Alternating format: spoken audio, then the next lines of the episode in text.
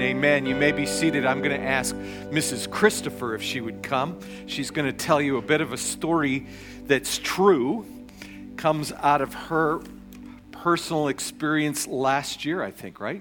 Okay. There you go, ma'am. Hi. Um, so last Sunday, I had it in my heart that I really wanted to share kind of our Thanksgiving miracle or story from last year in 2017. So um, trying to gather my thoughts here so I don't cry. Um, so it was a rough year. My husband had been um, sick. The guy on the drums that's going to hide right now. Um, he was in the process of training for a new job. He'd been out of work for a little while. Um, it gave him double vision. Uh, some things were delayed. October came. Um, I'm a nurse, so a lot of people say, "Oh, you're a nurse. You must do really well." Yeah, I do good. Uh, bills are paid. Um, Thanksgiving came around, and um, this is just, I went, I have lots of these books that I write on my prayers in, and I'll just read one sentence. It's like, God, for real though, I have $40 for eight days, Thanksgiving this weekend, and I need to feed more than 10 people. Please help me. But I will invite, and I will believe, and I will plan. So that was more of a, a there was more to that, but there was quite a desperate cry, like a pressure coming on us. It'd been a hard year, and I didn't want I didn't want to go to anyone else with this. Um, the next day, I sat down. I was still in like this, okay, God, you're it. You're it. There's no one else. We're tapped out of all of our resources. We've done everything we can. I wrote a grocery list out. It's here. And I wrote down how much it would cost me for that groceries. It was just under $200. Went to work that night, um, and night shift nurses chat quite a bit at the desk. Uh, my coworker, um, for some reason, started to share about a personal financial situation she was in, and it was a lot deeper than mine. And oh man, my heart was heavy for her. And um, and often I'll just tell you know, I'll pray for you and stuff. And um, I said, you know, can I just share something with you? And she's like, well, okay. So I told her about how I just have forty dollars left. And I said, do you know what? But I really believe that God's going to come through for me with at least 200 bucks for this Thanksgiving dinner. And she just looked at me. And I said, I, I need, I just want you to know that I'm going to pray for your situation, a different situation, but I'm going to pray for you. And, and I just, I'm tired of saying I'm a believer and then nothing, like we don't actually, come on, like come practice on. it. You tell I it. said, so you know, You this is tell not it. like I'm asking for a brand new car or whatever. I just want to feed some people. And we have a practice in our house of Thanksgiving. We invite other people other than our own family. So it, it ended up being 16 people, by the way. Anyways, so, um, so she, whatever, in the morning, uh, before we left work, she took me aside and pulled out $200 from her wallet. And she says, I can't, um, I can't give this to you, but I could lend it to you, and I know you really need it. Okay, I said, um, I really appreciate it, and that's so sweet. But I've made a very specific prayer that I would not owe the money back, that I would not have interest on it, that it would not come from, from a source that I'm aware of. Like, I want this to be real. And she just, okay, okay. so I said, I'll text you and let you know what happens. Ha ha ha, you know. And as I'm getting into the elevator, I'm like, oh Lord, uh, you, you know, I, I know you're real, so let's let's do this, okay? Um, so um, that day, actually, when I woke up, I, I have a weird life. I woke up that day and came into. Um, I woke up to a, message on my answering machine uh, or my voicemail from Cheryl. And uh, she said, Oh, Rochelle, I uh, forgot to tell you there was an envelope for you here at the church uh, when we came in on Tuesday. And uh, since you're coming by today, so I was coming by, uh, just remind me to give that to you. Well, okay. Like, could, could this be it? So um, I come to church, and um, yeah, we, we sit down together. Oh, here's your envelope. And I said, Cheryl, I'm just, I just really want to open this in front of you. I said, first of all, did you but give this to me. She goes, no, there's no name. It was just here when we showed up at church, um, or like back to work on Tuesday. I said, okay, so you don't know who this is from? She goes, I swear I do not know who this is from. I'm like, okay, I just want to make sure. I just want to confirm that. So I opened it up, and there was a Superstore card for $200. Mm. Yeah.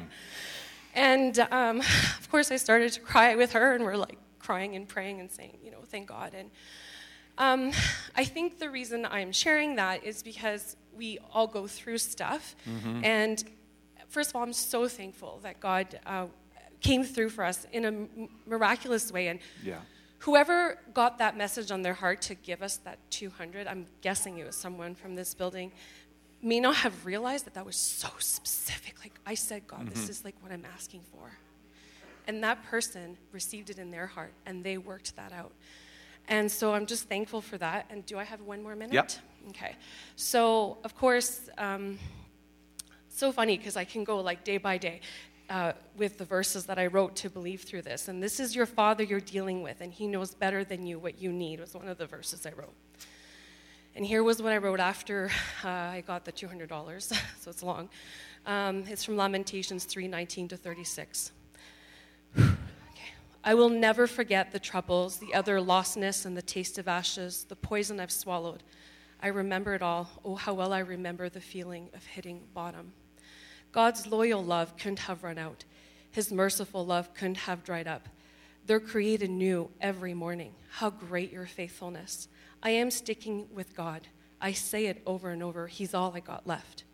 God proves to be good to the man who passionately waits and to the woman who diligently seeks. Yes. It's a good thing to quietly hope and Yes. quietly hope for help from God. Yeah. It's a good thing when you're young to stick it out through the hard times. When life is heavy and hard to take, go off by yourself. Enter the silence.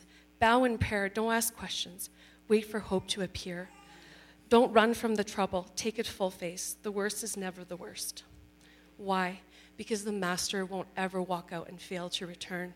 If he works severely, he also works tenderly. His stockpiles of loyal love are immense. He takes no pleasure in making life hard, in throwing roadblocks in the way. And there's more, but I'll stop there. And so that's my testimony. I want you just to pray before you go. Okay. There's people here that, that this is more than a than a Thanksgiving story that was told on Thanksgiving. This is instruction for those who are overwhelmed by what they have and what they don't have right now. Mm-hmm. And it's just a reminder if you ask specifically, mm-hmm. if you ask with faith, He'll answer. I want you to pray for those people right now. So, Lord, I just thank you Thank for, you, for the people in this house today, Lord. I thank you that you've brought them here. You've brought them for a reason, and you have a message of hope for them. And Lord, I just pray right now that whatever pressure the enemy is allowing to increase upon them, that you would decrease it right now in Jesus' name. Lord, whatever the Yes, enemy's pointing for them to look at that's not of you, I pray that they would look in what you have for them, Lord God. And Lord, I pray where there is lack, that there would be excess. And Lord, I ask, Lord, that you would give them prayers to pray, Lord. Show them the words that you have in, in the Bible that will help them have the, the right prayer, Lord, the words that you would want them to say, because you know our needs before we even ask. So, Lord God, I just pray that people would walk in faith and not by sight. And I thank you that you meet all of our needs according to our riches. In Jesus' name. Amen. Amen. Amen. Amen. Thank you, Rochelle. Thank you so much for sharing that and being willing to share that. That was a great, great part of the morning today. Um, just as I'm getting sorted out here, I want to welcome a few people. Monica, it's great to have you back. It's great to have your mom here today from England, and uh, she promises me next time she's staying longer. Uh, Travis is back from his honeymoon. That's great. Good to have him back. There's some other people that I was going to remember, and I forgot. Some Saskatoon folks, C3 Saskatoon. Good for you to be here. So, so thankful. I, I think this is Savannah um, Grace's first Sunday here in church. Great to have her. Uh, and if you're visiting, it's so good to have you. Uh, we hope that you feel like you're at home. I have some uh, some stuff to share, and I've been up all night waiting to share. You guys didn't get here on time, so I, I'm just a little uh, uptight about letting this. Listen, we're talking about climate change for the next four weeks, and it's not about what happens outside. It's what happens when you walk into a room. Let me give you an example climate change. I'm sure that you've experienced uh, arriving in a room, things are going normally, and somebody comes in and everything changes. Example I'm doing a uh, wedding, and it's a wedding rehearsal. And so everybody comes in, they're all excited, they're jabbering, it's, it, they're happy, there's, there's all sorts of joking going on and, and laughter. And then the door opens, and one of the mothers come in and everybody's afraid of her. And all of a sudden, the climate changes, things get quiet. Everybody stops their jabbering and they start to mind their P's and Q's. Climate change. Or let's do it in reverse. Uh, you've been told that a dear friend is in the hospital, and for that dear friend, the end is near, and, and, and you want to go see that person, but you're afraid it's going to be emotional, it's going to be tearful, it's, it's going to be a bit of a mess, and you're struggling to get in your car to get to the hospital to see them because you're a person who doesn't like to say goodbye. But when you arrive, the the climate isn't what you expect it to be. It's not. It's sad. It's not mournful. When you arrive, there's a lightness to the air. The one who's dying is full of faith and encouragement for everyone that arrives. And you leave feeling, rather than wrung out like a dish rag, you feel something of, of, of being built up, of being excited about being revived. I don't know if you've ever had that happen. It happens to me lots of times.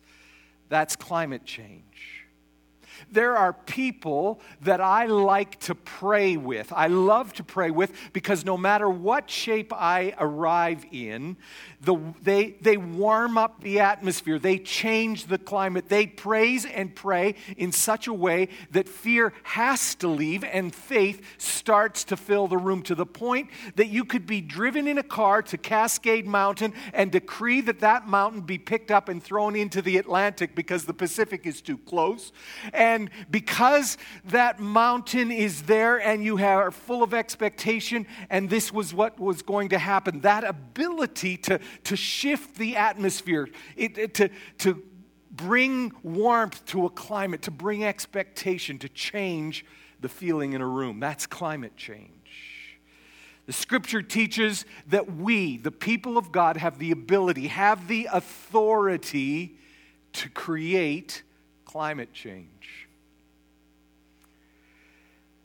The scripture the test verse that I, I could quote. There's many of them, but this is my favorite one. It's the words of Jesus, and I, I like it best in the, in the message. Just recently, I've quoted it before, but it's Mark chapter 11, verses 23 to 24. Embrace the God life.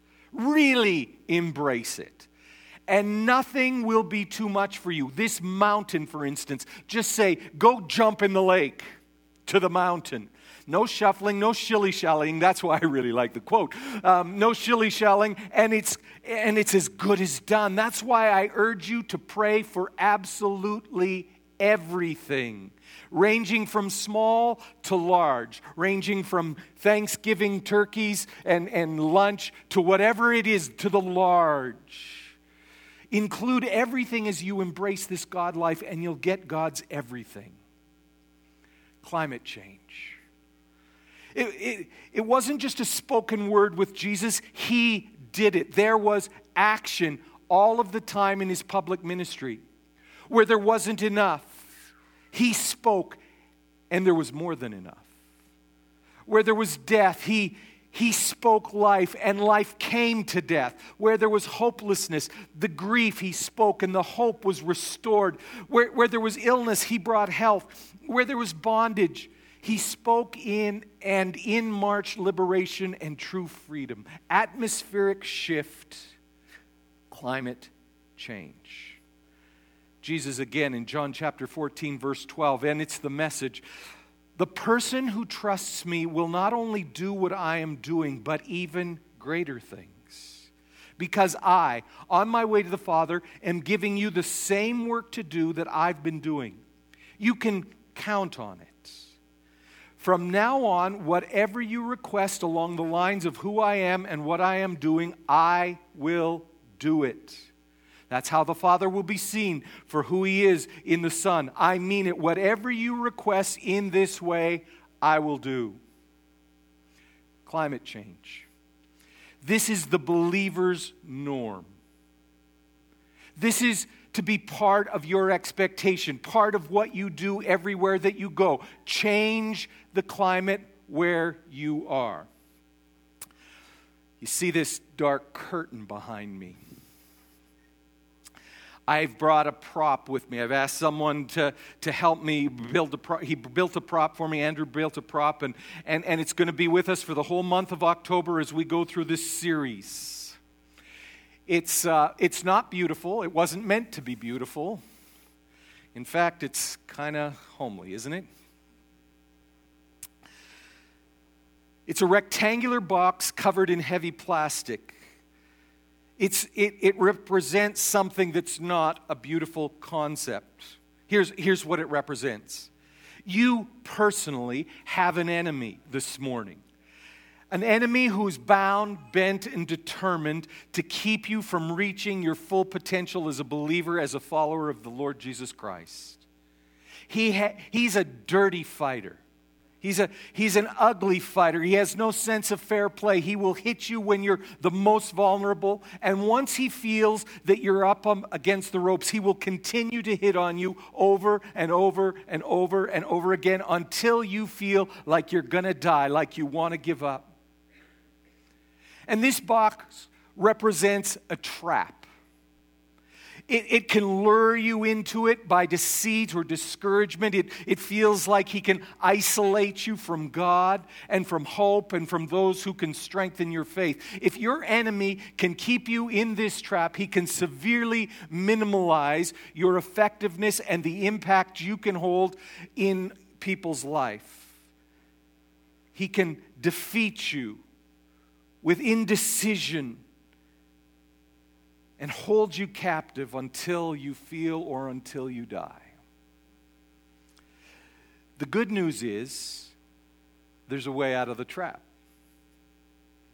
again from Scripture, proof from Scripture. There's a song that David writes in, in uh, song number 124 in the Psalms, and one of the verses declares that the trap has been broken in his life and he is free. Listen to the words of the poet, Psalm 124, verse 7. We have become like a free bird, like a bird out of a trap. The net is broken and now we are free. Our help is in the name of the Lord who made heaven and who made earth.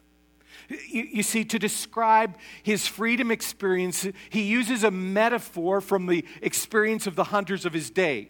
They would go out into the forest and they would set a trap for a bird. And the trap would hold bait. And when the bird was in the trap, it would not be able to get out of that, that net. And the bird would sit there until the hunter returned and either kept him in a cage and sold him as a pet or cooked him for dinner. The good news is that the bird, the, the songwriter compares his spiritual experience to that of the trapped bird. He says somehow, some way, he had been snared by his enemy and he is waiting his captor to determine what his fate might be. However, the great liberator of heaven comes by, breaks the net, and sets him free before the captor could do any damage. And then he sings this chorus and gives credit where credit and praise are due. My help, my captor, or my liberator comes from the Lord, the powerful God who made heaven and earth. So, over these next four weeks, we want to talk about the trap, how it works, how it ensnares, how, how it snares its prey, and how it threatens to crush the life and the potential out of each and every one who's caught in this trap. We want to talk about the things that break the net, that set captives free. We, we want to talk about the authority. We want to talk about the ability to go around causing climate change in the lives of people who cross your path, shifting atmospheres so that nets get broken, so prisoners get to go free. And we want to talk about our help, which always comes from God. Jesus said, God's Spirit is on me. He has chosen me to bring good news to the poor, sent me to announce freedom to those who have been caught in nets and recovery of sight to the blind, to set the burdened and the battered free, to announce this is the time for God to act in your life now. This mandate is now that you are the people in the people business with God, you are to take that mandate and to go out and do the very same thing as He did. So let's talk about the trap. The objective of the trap is to always catch, to always ensnare people. The, the, the bait, the, the, the way we get lured into the trap is, is different. It, it's unique. It's, it's, it's specific for specific people. A trap that has a banana in it won't catch me. If there's nothing else to eat, I'll eat a banana, but I'm not a big fan of bananas. But if there's a big slab of rare red meat, I'm in trouble. That's my specific taste. A trap is set with bait that gets my attention. People can fall into the trap for one or more of these reasons, and some of some that I've most likely missed, but, but a person, for instance, can have a series of disappointments that causes them to wonder God, where are you? Are you real? Depression can come. I, am not a mental health professional and I don't know all there is to know about depression, but there is a spiritual depression that can come. And as it did in Elijah's day, and after arguably his, his greatest victory, and yet in the next chapter, we find him laying on the ground begging God, God, let me die. I can't do it anymore. Just kill me. We can enjoy sin for a season, but eventually it catches up and, and, and the joy evaporates and we become isolated. We become separated from God. Trauma. It's one of the things that makes me so mad at the enemy when I see him wind up and punch a child or punch a, a young person so hard in the chest that his or her heart shatters and they find it hard to trust or to hope in anything or anyone, it makes me furious. Health issues, family difficulties, divorce, abandonment, people who feel like they've been left, belo- left behind, left alone in life, people who have been robbed of hope and of trust. And, and, and it can be brought into a trap, into a place where they, they are meant to think that they have no way out, that they're isolated from anybody who cares and they're separated from God. The bait is important to understand because Scripture says, I don't want you to be ignorant or uninformed about how the devil operates. But the trap is the important part of the equation there is an outcome that the enemy wants to achieve when he sets traps for people. It's not just to catch them, it's to break them, to change them, to tame them, to keep them from their potential and their destiny. If the enemy can trap you, he believes that he can cause you to lose sight of your, of your purpose, that your life can be wasted and your destiny can be thwarted. He believes that if you can be isolated in this trap, then your availability, your ability to influence is lost and change is held off for another day and maybe even for forever. He believes that if you can be held in the box, convinced that there is no hope, that there's no power in the name that is above every name, then you will miss the doors that God opens, that, that no man can shut. He, you will miss the opportunities that He presents. Your enemy has purposed in his heart that if you were locked up in a trap, isolated and kept alone, kept away from the people that are on your team, people who work with you, people who pray for you and pray with you, then you were alone and you were vulnerable and you become easy prey, caught in a net, waiting for the captor to come and execute his will on your life, making you a victim instead of a liberator. It is the plan of our enemy to put you in a trap. Held in a place where eventually you can be convinced to believe God can't find you, God can't hear you, and convince you that He doesn't care then you won't believe, you won't hope, you won't call out on the name that's great, the greatest name under heaven and in all the earth. You do not dare to believe that He can make a difference in your situation. I remind you that Jesus says that our enemy cannot say anything that is not a lie. It is his native tongue, it is his language. Four things that I want you to know about traps in this series, some of you are going to be sitting here and listening, and all of a sudden you're going to wake up and realize that you are in a trap yourself. Because it's been a part of your life for so long. You never saw it as a trap, you saw it as just the way life is. But as we talk about hope, as we talk about freedom, those will seem like concepts that are not familiar to you, and you will start questioning the way that you live, and you will end up realizing that you personally are in a trap. Let me say this to you this morning on this first Sunday. Hold on. Hold on because hope is on its way. Your life is about to change. The net is about to be broken, and you're about to start singing a song of freedom again. Get ready. The trap is about to be broken. The second thing that I want you to know about traps in this series, we're going to be talking about your person your person, the person that I've been asking you to find, the person that God has put on your heart that you want to share with, that you want to love, you want to serve, that you want to befriend. Your person, the people that are surrounding you that are prisoners, and God says, okay, now is the time to start breaking necks and setting captives free. We're talking about this because it's information that you will be able to use and apply to your person. It's information that you'll be able to apply to people that have come across your path, and you will be one who gets to teach people how to sing songs of freedom in a brand new climate because you're a climate changer. Number three, traps can be set not only for individuals, but also for groups of people. Entire generations of families can believe a lie, and, and, and so captivity that great grandpa experienced just keeps on going down the line. And before you know it, great grandchildren are growing up experiencing the same horrible, horrible climate that their ancestors lived in. They don't have to, but they do because this is normal in their world. We need people who walk into people groups and make declarations of freedom that sets families free.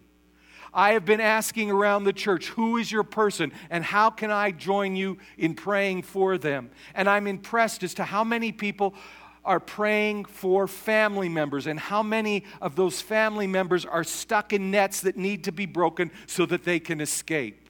The good news is this works in families, it works in groups. I want you to know that churches can be caught in traps.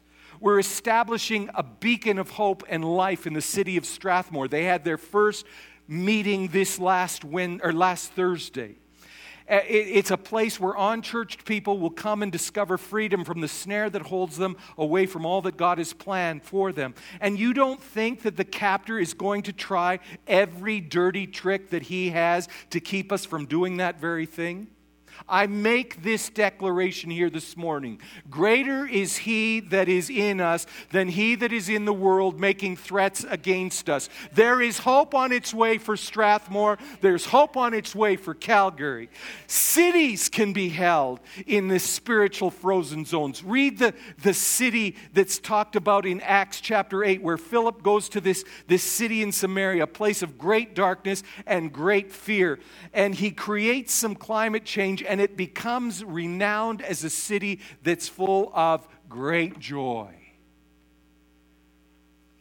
The name of our church declares that we have the DNA to bring freedom to cities. Christian City Church, a vision of an entire city changed by our message and our ability to break nets. Get ready to be climate changers. Finally, worthwhile projects, nations, generations, continents can be locked up spiritually. But there is a way, there is an authority that can reverse that situation, can change climates in nations, generations, and continents. I have a friend who travels the country several times a year and stands in different cities and different towns across the, across the country. And when he does, he stands and he makes this declaration Canada shall be saved. And slowly but surely, he's cutting the net, getting ready for a massive climate change in this country. The difference can be found in which kingdom you belong to.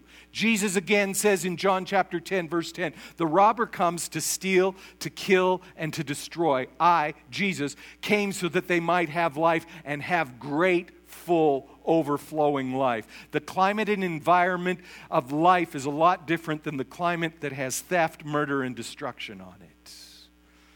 It's warmer, it's better, it's more joyful. So let's go to the lab and let's look at a real life example of a man falling into a trap that could have made the story so different than the one we know. Jacob brings his sons and their families to Egypt to escape a terrible famine that is crushing their land. There are 70 people who come, and they join their brother Joseph in Egypt as refugees from a catastrophic drought. However, that generation lives there in peace, but they get older and, and they pass away. Joseph and all of his brothers, they get old and they die, and so does the Pharaoh that had welcomed them to the land. And things change, and now Israel's not a group of guests, but they are an exploding population that makes the new Pharaoh think that he's in trouble. And so he goes to a place he controls and monitors everything they do, and he makes them slaves and treats them horridly for about 112 years, give or take 32. God decides to send a deliverer, one who has the power, one who has the authority to break the net and set that generation, set that entire nation of people free from their slavery, from the net that has them caught. And the enemy knows that God has a plan, but he's not certain who the plan will come through. He doesn't know the identity, he doesn't know the location of the liberator. And I want you to hear that. It's very important that you hear this point in our series. The devil is not all knowing. The devil doesn't know it all. He was created by all knowing God, but the devil is not all knowing. He is limited in his understanding, in his ability, and in his scope of influence. He will lie and say that he knows more than he does, can do more than he can do, and that he has the abilities that he does not possess. But that is so important to understand. He isn't infinite, he's limited. He's limited. He knows that there's going to be a deliverer, but he can't risk missing the man who's been tasked with cutting the nets. So, hear what the record says. Then Pharaoh said to the people, to his people, Throw every son who is born to the Hebrews into the Nile, but keep every daughter alive. Not sure who the liberator is. Our enemy says, Let's get rid of the entire generation. Let's kill every Hebrew son who is born by drowning them in the Nile. Again, let's get the facts straight. The Pharaoh is the one who issues, issues, the law of annihilation. However, Paul lets us know that our battle is not with people who have power. It's not our battle with a, a spiritual, uh, with a king or a Pharaoh or flesh and blood the, the, the battle is with a spiritual overlord that attempts to keep people locked up so that he can destroy them. Ephesians chapter 6. God is strong and he wants to make you strong. So take everything the master has set out for you, well made weapons of the best materials, and put them to use so you will be able to stand up to everything the devil throws your way. There is no afternoon athletic contest here that we'll walk away from and forget about in a couple of hours. This is for keeps. This is life or death fight to the finish against the devil and all of his angels. This is my point. We're fighting for, we are fighting over the life and the destiny of people that matter to God. People that are trapped. We, we have a God given destiny to change history, to set a person, a generation, a nation free. You do not know, you have no clue what your person has for an assignment from God. You do not know how important it is that you love, that you serve, that you inspire your person. You do not know how important the consequences are for breaking the net that holds your person captive. You do not know.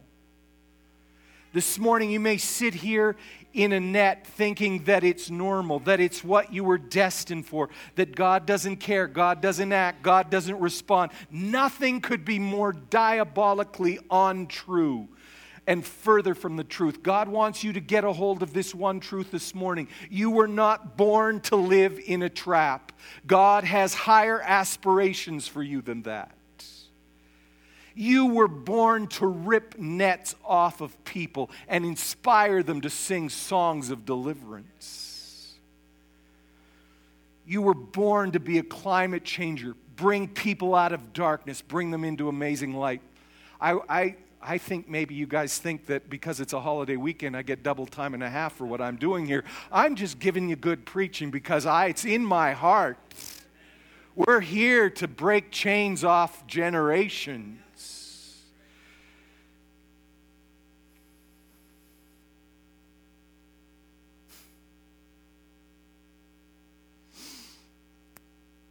Let me put it a little more plain. In 1978, a band called Trooper had an album called Thick as Thieves, and they started singing a lie. I know there's some Trooper fans here. They sang R A I S E, raise a little hell. The words should have been not R A I S E, a little hell, but R A Z E, completely destroy a little bit of hell. You have authority, you have power to raise R A Z E, a little hell. Moses is born in this dangerous time born in a season where an entire generation is being brought into spiritual death traps. It, it says that a Jewish man and a woman, both from the tribe of Levi, get married and they have a son. And the text says that the mother saw, she knew that there was something special about her son. Now, every mother just knows that. Every, every mom sees something special in their child, but this was more. She, she didn't know what it was, but there was something about this child that was more than just oodles and oodles of cuteness. She saw something. There, there was hope. There was a willingness in her life to risk her life and the entire family by hiding this child from the Egyptian authorities. God gave the mother a, an ability to believe that there was something about her person, her son, that whatever it took, whatever it cost, she would protect him and keep him safe. And she would keep him out of the net that was set to keep him from being who God had created him to be. She kept him at home for three months, and when it was no longer possible to hide him at home, she inspired, she's inspired to set him in a waterproof basket and, and place him on the edge of the Nile. From a human point of view, this seems like a crazy plan to set a Jewish baby in a place where he can be discovered by Egyptian people who have been authorized and deputized to drown every Jewish boy that they come across. This seems like insanity. But she's desperate. And God puts it in her heart, God puts it in her mind. This is how you're to do it. Please hear this when we as a people with limited understanding go to an all knowing, all powerful, everywhere present God and ask for his help, hear me now. When we ask for his help and his input, and when we listen and when we do exactly what he tells us to do, amazing things start to happen. This story gets crazy. The deliverer of Israel, who has had a death sentence on his life, is hidden in the Nile, where the daughter of the man who issued the decree that all Jewish baby boys should be put to death is going to the Nile to bathe. And she hears a cry. She sends someone to look for the baby. The baby is brought to this, this princess. And the princess looks at the baby, and her heart is touched, and she determines I have influence over the heart of my daddy. And I know what he would tell me, but my daddy lives right here around my little finger. And I'm going to get him to change his mind because I love this baby.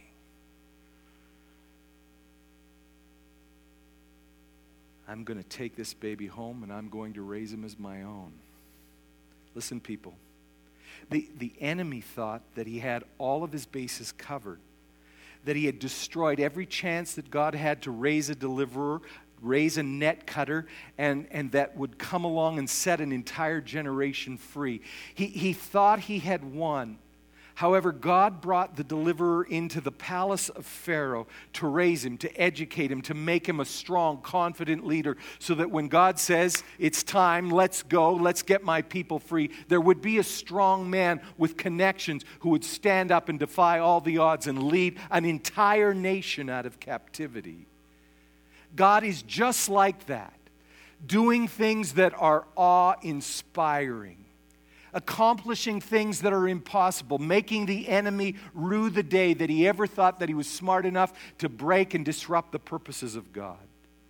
Don't forget the song always includes this refrain Our help comes in the name of the Lord. He is the one who has done this great thing, not we ourselves. Our only hope is in the name of the Lord. We sing that over and over and over again. The enemy, not happy to allow the, plane to, the plan to develop, gets personally involved and right up in the grill of Moses. He creates some confusion about Moses' identity. Are you really an Egyptian or are you really an Israeli? Are, are you really royalty or are you just a slave in disguise?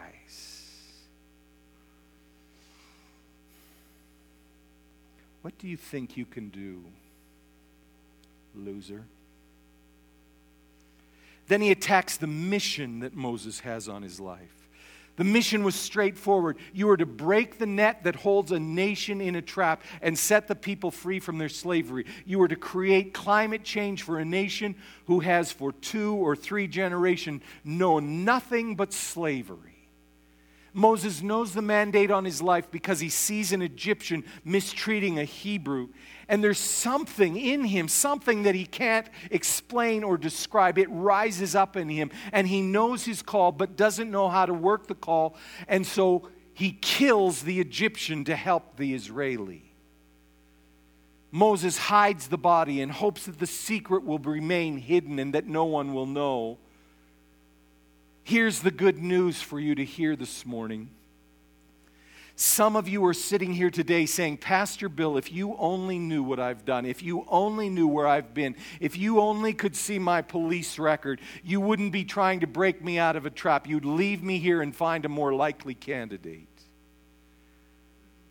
I'm coming for you. If God can set a murderer free to create climate change, then He can certainly take you with your faults and your record and make you a person that goes to traps, cuts nets, opens them up, and lets people go free. Doesn't matter what your story is. Pharaoh hears that Moses has killed the Egyptian, and he himself attempts to go after and kill Moses, but Moses runs away. He, he hides in a place more remote, more desolate, more uninteresting than Saskatchewan. Sorry, C3 Saskatoon. Sorry. So you know it's desolate, it's lonely.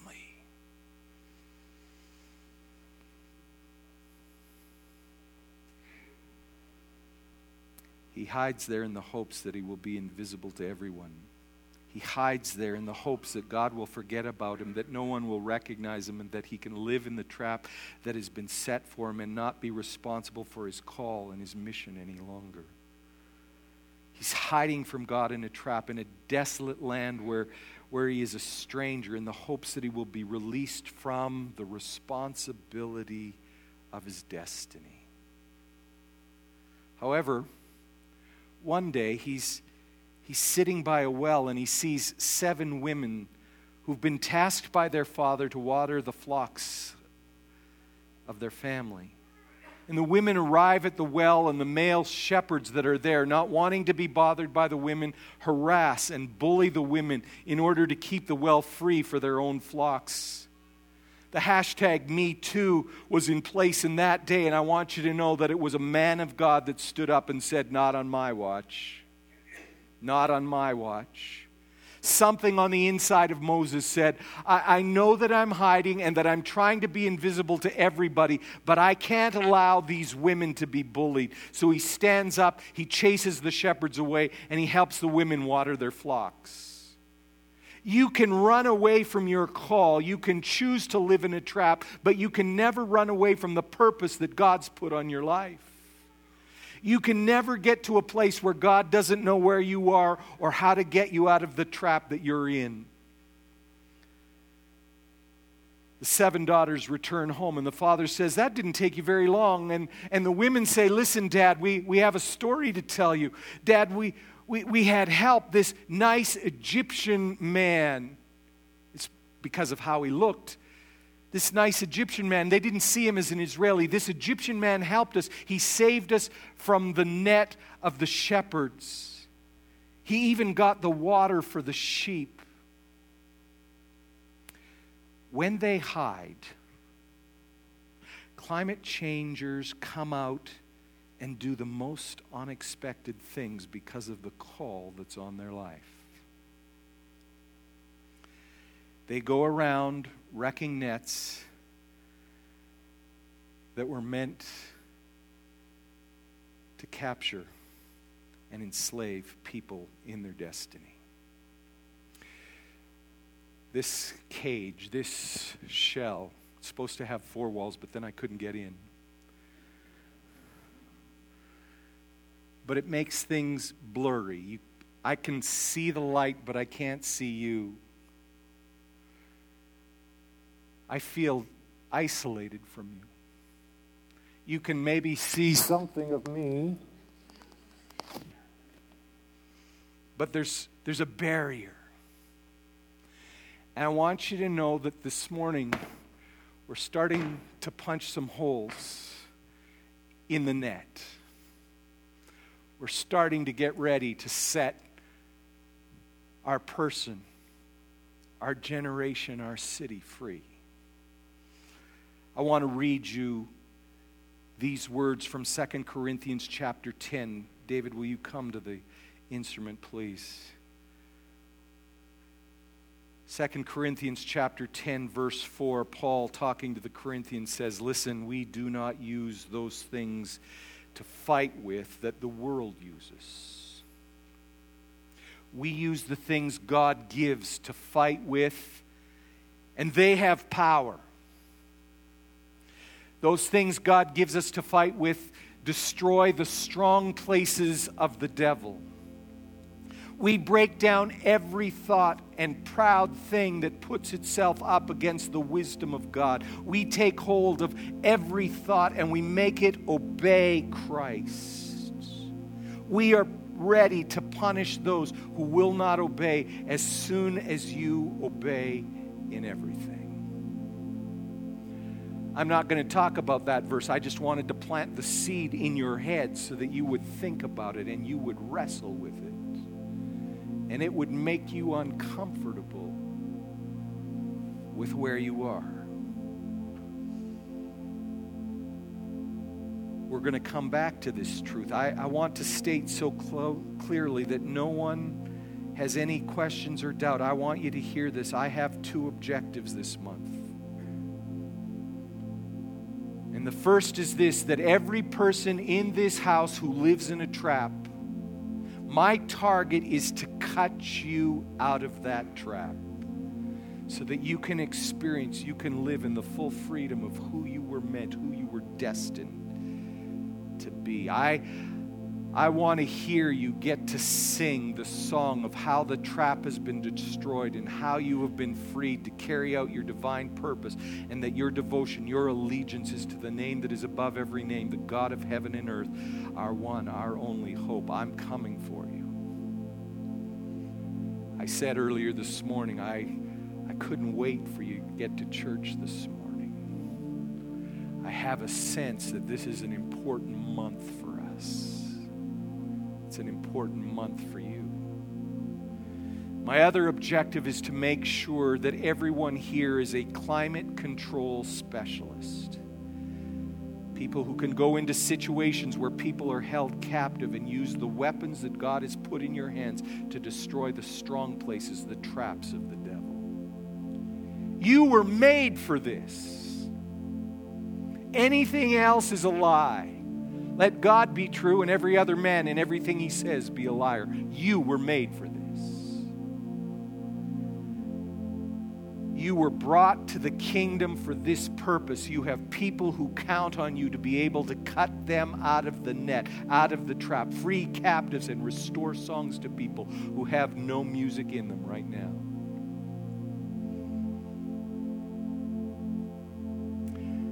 I want to remind you of the song. We have become free like a bird out of a trap. The net is broken and now we are free. Our help is in the name of the Lord who made heaven and earth. Will you stand with me this morning?